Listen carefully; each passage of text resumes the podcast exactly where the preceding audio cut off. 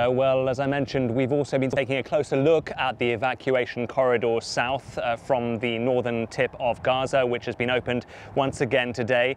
And our reporter Merlin Thomas from BBC Verify has been looking at that corridor and what the journey south entails. Israel has been ordering civilians in northern Gaza to move south for their safety as they continue their offensive in the north. But what does that mean for civilians of Gaza? Well, the Gaza Strip is one of the most densely populated areas on Earth. Now, there were over a million people living in the northern part before this conflict started. And the Israeli military have been telling people to move south using this specific road, Salah ad-Din. It's one of the two main arteries connecting the north to the south.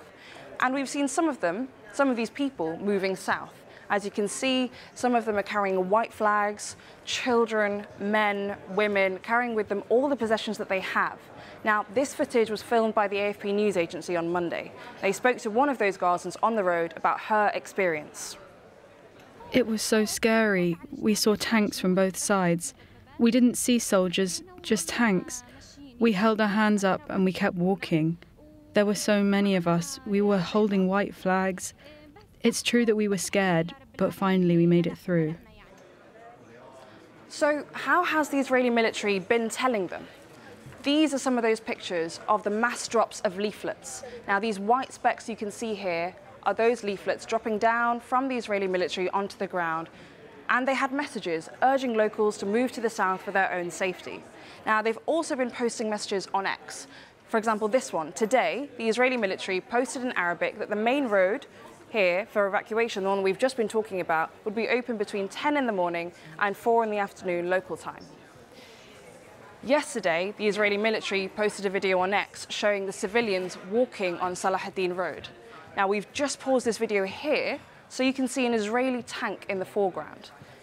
We've managed to verify this using the shape of the buildings and the road composition as approximately three kilometers north of Wadi Gaza, these, what the Israelis consider to be the boundary between the north and south of Gaza.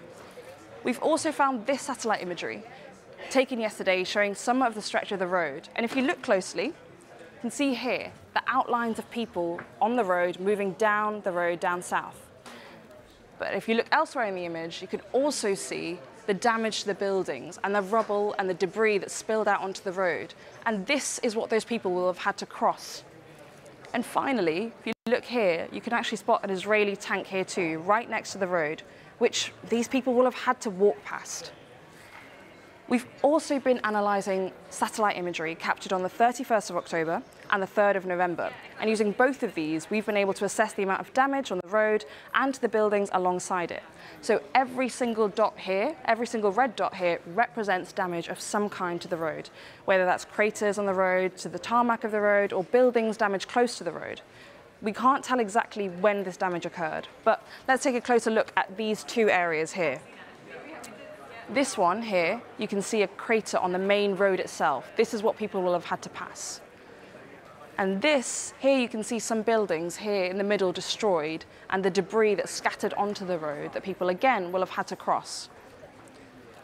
Now, we don't know how many people have used this road to move to safety. The UN suggested that thousands have moved on one single day.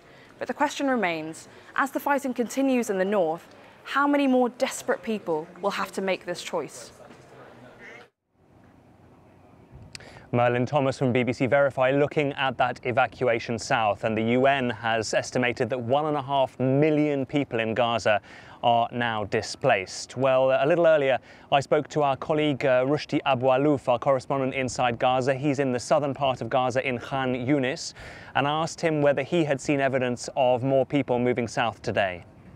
Thousands of people arrived uh, today since the uh, opening hour was a bit, a little bit bigger from 9 o'clock into until 4 o'clock. But this journey is really miserable for the people. I met a couple of them today who arrived to this camp here in uh, Nasser uh, Hospital. Uh, people were walking for about three, four kilometers because there is no access for uh, cars or any sort of transportation. So the people have to, to walk. I saw a father who's carrying his son over his shoulder uh, in, in, the heat of the sun. uh, which it's unusual weather here in Gaza. In, in November and it's, it's really about 30 uh, degree uh, in Gaza. But yes people under the sun were walking carrying their their kids. Their, some of their belongings if they can. And they made this journey into south. Why? Because the fighting in uh, Gaza City is really intensified, uh, taking very serious fight near the Al Quds hospital in uh, in Gaza. It's this is it's a Tel El Hawa area. It's a neighborhood in the southwest of Gaza.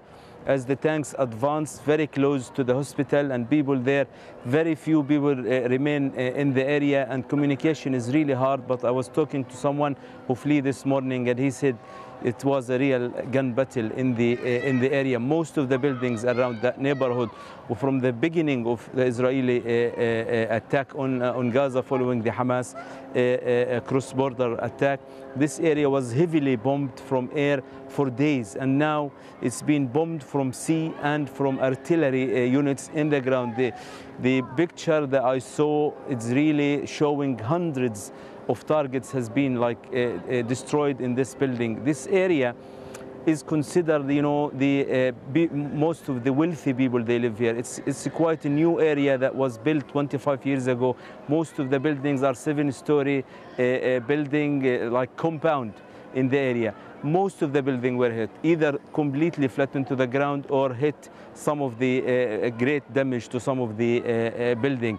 The fighting also intensified near Beach Camp. Beach Camp is the only refugee camp in Gaza City with about 60, 70,000 people live in that camp. Most of them were left, but people were still there and people were, uh, uh, many uh, bodies are under their houses according to health ministry here.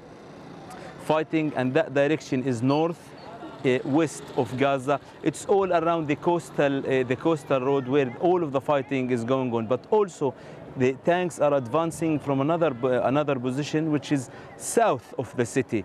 So now most of the tanks are surrounding significant part of the uh, Gaza city, and they are advancing hard into the uh, Al Quds uh, hospital, where about 14,000 people are taking the hospital as shelter, as well as 100 patients. Yesterday, the hospital said that they can't move people, they can't move patients from the hospital because there is no road uh, around it is not damaged.